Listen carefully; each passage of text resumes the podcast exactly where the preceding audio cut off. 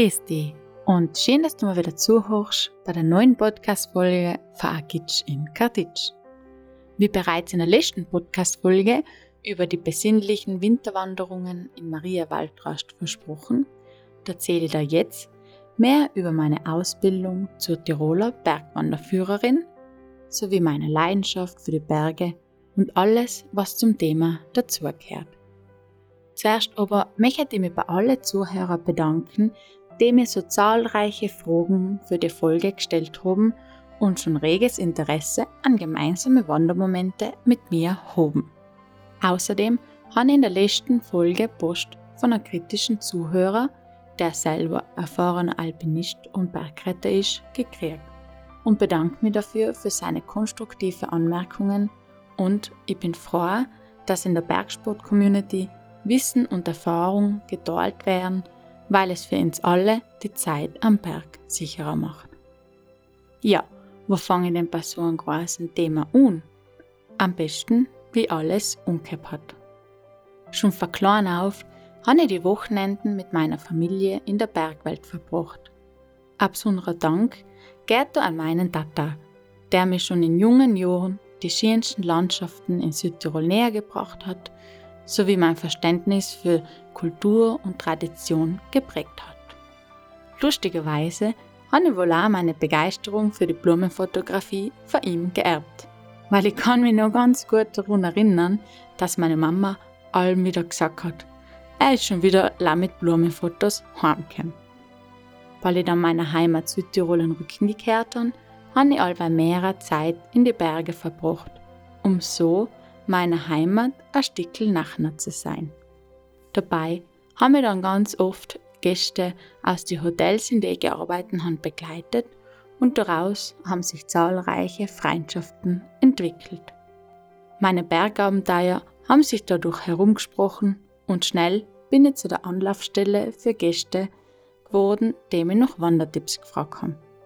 Durch die sozialen Medien wie Instagram und Facebook habe ich schon früher meine Leidenschaft für die Fotografie und die wunderschönen Berglandschaften geteilt. Am allerliebsten bin ich allem nur gern allein, abseits der Hochsaison in der Bergwelt unterwegs, um so neue Wanderungen in wunderschönen Regionen zu unternehmen. Sei es für eine Sonnenaufgangs- oder Untergangstour am Sonnengipfel mit toller Aussicht historische und kulturelle Platzlern oder eine Genusswanderung mit kulinarischem Höhepunkt auf Hitte. Dabei sauge ich so viele Details von der Natur auf und lieb's, auf einem Bankel zu sitzen und die Umgebung zu beobachten.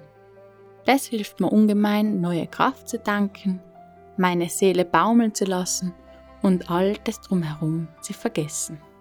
Wenn ich dann wieder heimkomme, ist mein Rucksack voller neuer Geschichten von meinen Lieblingsplätzen für die zahlreichen Podcast-Folgen gepackt. Um nicht online meine Leidenschaft mit meinen Zuhörern zu teilen, ist mir dann die Idee gekommen, die Ausbildung zur Tiroler Bergwanderführung zu starten, um so in echt viele Bergfreunde mit meinen Wandergeschichten zu begeistern. Der Tiroler Bergwanderführer ist ein fachkundiger Naturvermittler mit Führungskompetenz im alpinen Raum und einer der wichtigsten Vertreter von sanften Tourismus. Die Anfänge von Bergführerwesen in Tirol gehen zurück ins Jahr 1865. 1988 ist der Bergwanderführer als Teil des Bergführerverband ins Leben gerufen worden. Die Bergwanderführer sind jetzt Teil von Tiroler Bergsportführerverband. Zudem kehren noch die Berg- und Skiführer, Schluchtenführer und Sportkletterlehrer. Seit 1999 ist das Schneerschuchwandern ein fixer Teil der Ausbildung zum Tiroler Bergwanderführer. Seitdem beinhaltet die Ausbildung auch einen Wintertal, den ich vor kurzem in Maria Waldrast absolviert habe. Insgesamt besteht die Ausbildung aus drei Teilen. Den ersten Teil habe ich Ende Oktober in Aschau bei Kirchberg gemacht. Dabei haben wir viel über die Orientierung, Ausrüstungskunde, Erste Hilfe sowie Tourenplanung und Führung und Berufskunde gelernt. Vor kurzem, Anfang Februar, in Maria Waldrast ist es dann weiter mit folgenden Themen gegangen. Wetterkunde mit dem Hofrat Dr. Karl Gabel, Bergführer, langjähriger Leiter der ZAMG in Innsbruck und Spezialist für Meteorologie für Höhenbergsteiger. Sowie Natur- und Umweltkunde, Tourismuskunde, der Lawinenkunde und ein bisschen von der Geschichte Tirols. Jetzt bin ich schon gespannt auf den dritten Tal Anfang Juni im Obernbergtal. Es erfolgt am Ende eine staatliche Abschlussprüfung und dann freue ich mich, so richtig durchzustarten. Eine gute Tourenvorbereitung ist bei Wander- und Bergtouren ist A und O. Dazu kehren viele wichtige Punkte, die ich dir in der Podcast-Folge ein bisschen näher bringen möchte, weil es Führen und Begleiten von Personen im alpinen Raum ist eine verantwortungsvolle, aber auch wunderschöne Tätigkeit. Allerdings lauern auch Gefahren, Erlebnis und Schicksal liegen oft eng beisammen. Da gilt es, konsequent die richtigen Entscheidungen zu treffen und seine Kompetenz, sein Wissen und seine Erfahrungen zum Wohle der Gäste einzusetzen. Sicherheit im alpinen Raum heißt aber nicht lei, alpine Gefahren vorab zu erkennen, sondern auch Tourenziele auszuwählen, die dem Können und der Leistungsfähigkeit der Gäste entsprechen. Bemüht sich der Bergwanderführer dann noch um eine geschickte Tourenführung, wird der Tourentag zum gelungenen Erlebnis. Um bei der Tourenplanung schon vorab Rücksicht auf mögliche Berggefahren und Sicherheit zu nehmen, ist es wohl hilfreich, Wanderkarten zu lesen, um sich im Gelände besser orientieren zu können. Karte, Kompass, Höhenmesser und GPS sind Dinge, die zur Orientierung im Gebirge dazugehören. Genauso wie ein entsprechendes Wissen, Können und vor allem ein gesunder Hausverstand sind die wichtigsten Voraussetzungen für sicheres Bergwandern und logisch auch für die Orientierung. In der Wanderkarte seien markierte Wanderwege eingezeichnet. Die seien in drei Schwierigkeitsgrade unterteilt. Die Wanderwege sind breit, leicht begehbar und somit für Wandertouren mit Kindern sehr gut geeignet. Wanderpfade hingegen sind schmäler und erfordern Trittsicherheit. Außerdem gibt es noch einen Wandersteig. Der erfordert Bergerfahrung und Schwindelfreiheit. Im Gelände kann man sich gut an der Sonne orientieren. Sie geht im Osten auf, zum Mittag steht sie im Süden und im Westen geht sie unter. Im Norden ist die Sonne nie zu sehen. Das gilt natürlich auch für uns auf der Nordhalbkugel unserer Erde. Down Under ist es nämlich umgekehrt. Die Kartenschrift ist bei Ortsangaben, Gipfelbezeichnungen und Höhenpunkten in der Leserichtung von West nach Ost geschrieben. Daraus ergibt sich, dass die Karte allem nach Norden ausgerichtet ist. Eine Wanderkarte ist zwar zweidimensional, aber man kann auch auf ihr sägen, wo es auf eine Wanderung bergauf und bergab gehen wird. Kartografen, also die Menschen, die die Karten zeichnen, haben drei verschiedene Möglichkeiten, landschaftliche Höhen und Tiefen auf eine Karte einzutragen. Höhenzahlen, Höhenlinien und Schummerung. Auf der Wanderkarte stehen bei den Orten, Berggipfel und Wege kleine Zolen. Das sind die Höhenzolen, die in Metern ungeben wären. Bezugspunkt ist das Meer, das auf 0 Meter liegt. Auf Wanderkarten können auch Höhenlinien eingezeichnet werden. Je enger die Höhenlinien zusammenliegen, desto steiler ist das Gelände. Je weiter die Höhenlinien auseinander sind, desto flacher ist es. Bei der Planung von einer Wanderung muss man also auch schauen, wie der Wanderweg zu den Höhenlinien verläuft. Kreuzt der Weg die Linie senkrecht, wird es steile Anstiege geben. Verläuft er hingegen meist parallel zu den Höhenlinien, ist der Wanderweg recht flach. Um die Berge plastischer darzustellen, wird auf der Karte eine Schummerung, das heißt Grauschattierung, eingezeichnet.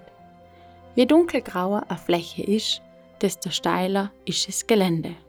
Graue Flächen auf der Karte bedeuten also alpines Gelände.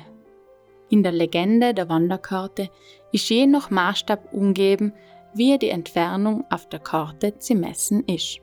Als Faustregel gilt, dass ein durchschnittlich konditionierter Erwachsener in einer Stunde 300 Höhenmeter bergauf bzw. 500 Höhenmeter bergab zurücklegen kann. Dabei legt man drei Kilometer der Wegstrecke zurück. Für die Gehstrecke im Abstieg zieht man dann einfach ein Drittel der Zeit ab. Im Winter rechnet man 2 Kilometer und 200 Höhenmeter pro Stunde. Bereits am ersten Tag der Ausbildungswoche in Maria Waldrast ist der Programmpunkt Natur- und Umweltkunde gestartet. Ein ganz wichtiger Punkt in Tirol, weil ein Viertel von Tirol ist als Schutzgebiet deklariert. Wir haben uns dann in kleine Gruppen aufgeteilt, um die Themen naturverträgliches Schneeschuchwandern, Naturkunde, Pflanzen im Winter und die Spurenlesen besser zu erlernen. Gerade im Winter kann die Störung von Lebensraum der Wildtiere eine große Gefahr für die bedeuten, weil sie leben zu der Zeit ein Leben auf Sparflamme. Kimmst zur Flucht, verbraucht das Tier bis zu zehnmal mehr Energie und so seine Reserven auf. Das kann bis zum Verlust von Schlaf- und Nahrungsplätze führen und zu einer höheren Sterblichkeit der Waldbewohner führen. Solche Gefahren kann man umgehen, indem man seine Tour zwischen 10 und 16 Uhr unternimmt, abseits der Futterzeiten. Vor allem ist es wichtig dabei, auf Forststraßen, Waldwege, Winterwanderwege und in die üblichen Winterwanderrouten zu bleiben. Für ein besonderes Erlebnis kann man wunderschöne Wintertouren durch dünn besiedelte, waldfreie Dolböden unternehmen. Über verschneite Wiesen, vorbei an die Schupfen und entlang Verbachlern ist sogar viel abwechslungsreicher und weniger anstrengend für eine gelungene Schneeschuchwanderung. In der Nachne vor Bachufern kann man bestens die Tierspuren im Schnee erkennen und erroten, welcher Waldbewohner da wohl unterwegs gewesen ist. Der leitende Naturreferent hat uns dann erzählt, dass er mal in der Spur von einer Waldmaus gefolgt ist. Die war zwar laut 300 Meter lang, aber er hat sich gebückt und analysiert Schritt für Schritt, sodass er dann sogar seine Orientierung und völlig die Zeit vergessen hat. Seitdem achte ich selber viel mehr auf die Spuren im Wald und lasse meine Community in meine Instagram Stories mitroten, um welches Tier es sich da dabei handelt. Kurz noch ein paar wichtige Hinweise. Hunde an der Leine führen. Die Tiere leih aus großer Distanz beobachten und auf keinen Fall verfolgen.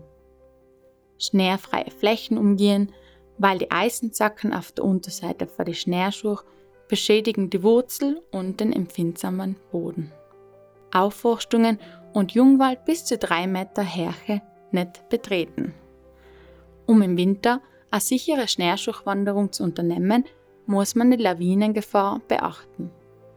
Handelt es sich bei der ausgewählten Tour um ein Gelände unter 20 Grad Steigung, wird es von Experten als sehr lawinensicher erachtet. Die Lawinenwarnstufen 1 und 2 bedeuten, dass das Schneeschuchwandern dort höchstwahrscheinlich sicher ist. Genauso wenn kein oder ganz wenig Schnee liegt. Bei Winterwanderungen oberhalb der Waldgrenze müssen gute Sichtverhältnisse vorherrschen, um das Wetter beurteilen zu können. Bei einer Schneeschuchwanderung zu den Jagdhütten in der Nähe von Maria Waldrast haben wir so einiges Wissenswertes übers Wandern im Winter gelernt.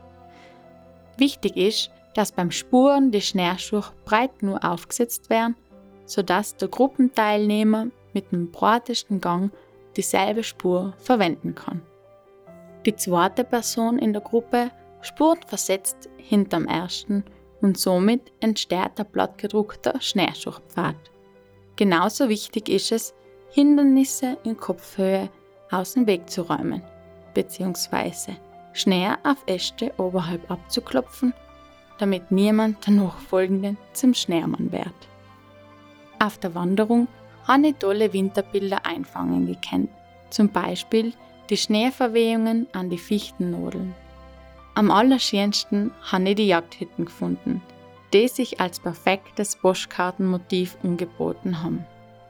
Tief verschneit trotzen sie in die winterlichen Temperaturen mit meterhohen Schnee am Dachel, schauen sie so aus, als wären sie in einen tiefen Winterschlaf gefallen. Ringsum umgeben von einem Lärchenwald und da bin ich mir ziemlich sicher, dass das Platzl zur Herbstzeit wunderschön sein muss. Ein Riesengaudi war es Iglu und Biwak bauen im Schnee. Wichtige Punkte sind die Arbeitsaufteilung, der passende Standort und der Spaß am Teamwork. Das Resultat von der Übung war nicht leider toller Zusammenhalt, sondern auch ins regierenden Iglus, auf dem wir mächtig stolz waren. Ich freue mich schon auf den nächsten schneereichen Winter, um auch in Katitsch ein Iglu aufzustellen. Ein voll wichtiger Faktor bei jedem Unternehmen in der Natur ist natürlich das Wetter. Dementsprechend soll man allem vorab die Wetterprognosen genau anschauen, wie bei Bergwex oder direkt bei der ZAMG. Wichtig ist dabei, im Wetterbericht zu lesen und nicht auf die Symbole zu schauen. Es gibt so manche altbekannte und bewährte Wetterweisheiten, die du vielleicht schon einmal gehört hast. Abendrot, Schönwetterbot. Morgenrot, Schlechtwetter droht. Starker Tau hält den Himmel blau. Wenn die Sonne scheint sehr bleich, ist die Luft an Regen reich.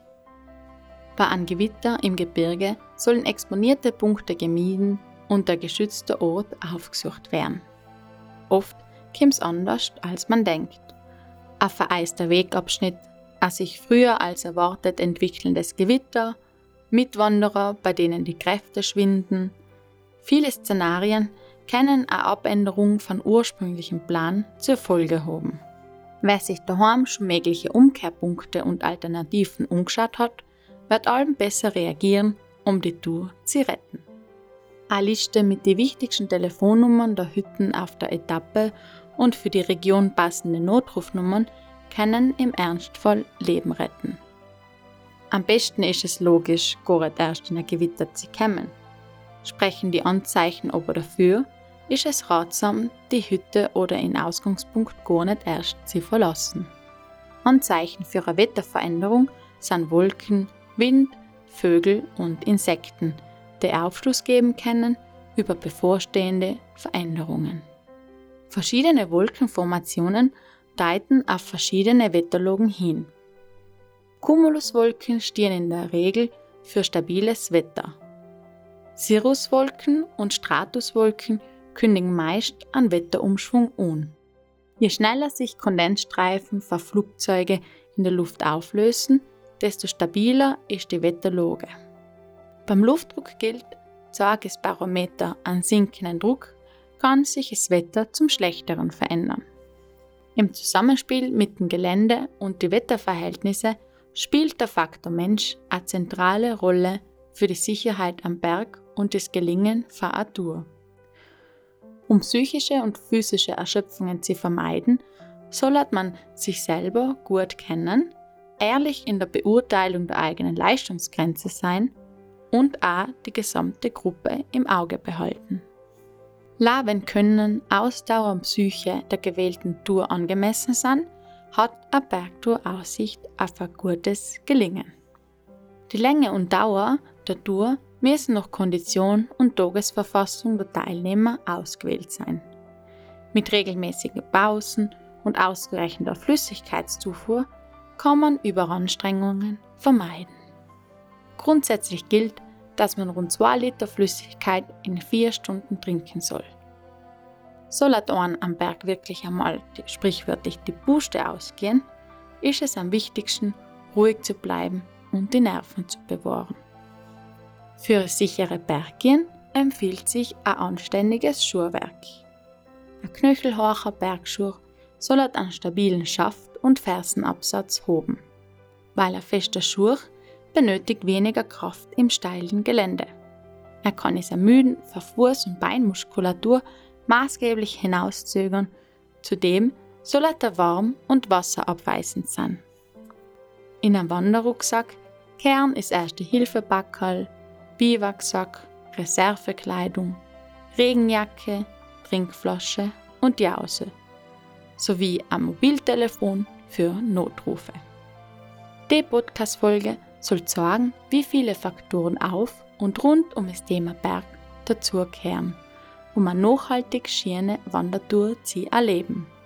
Angefangen vom Kartenlesen bis zum wichtigsten Faktor, dem Mensch, sind viele Inhalte vertreten, die ich bei meiner Ausbildung zur Tiroler Bergwanderführerin bisher erlernt und erlebt habe. Ich möchte einen Teil von dem Wissen mit dir teilen, um dir die Sicherheit im alpinen Gelände nachher zu bringen. Dabei wünsche ich dir viele gelungene Wandertouren und freue mich, wenn du und deine Wanderfreunde Alben wieder sicher heimkommen. Es tat mir voller freuen, wenn du meinen Wanderpodcast in deine Freunde empfiehlst.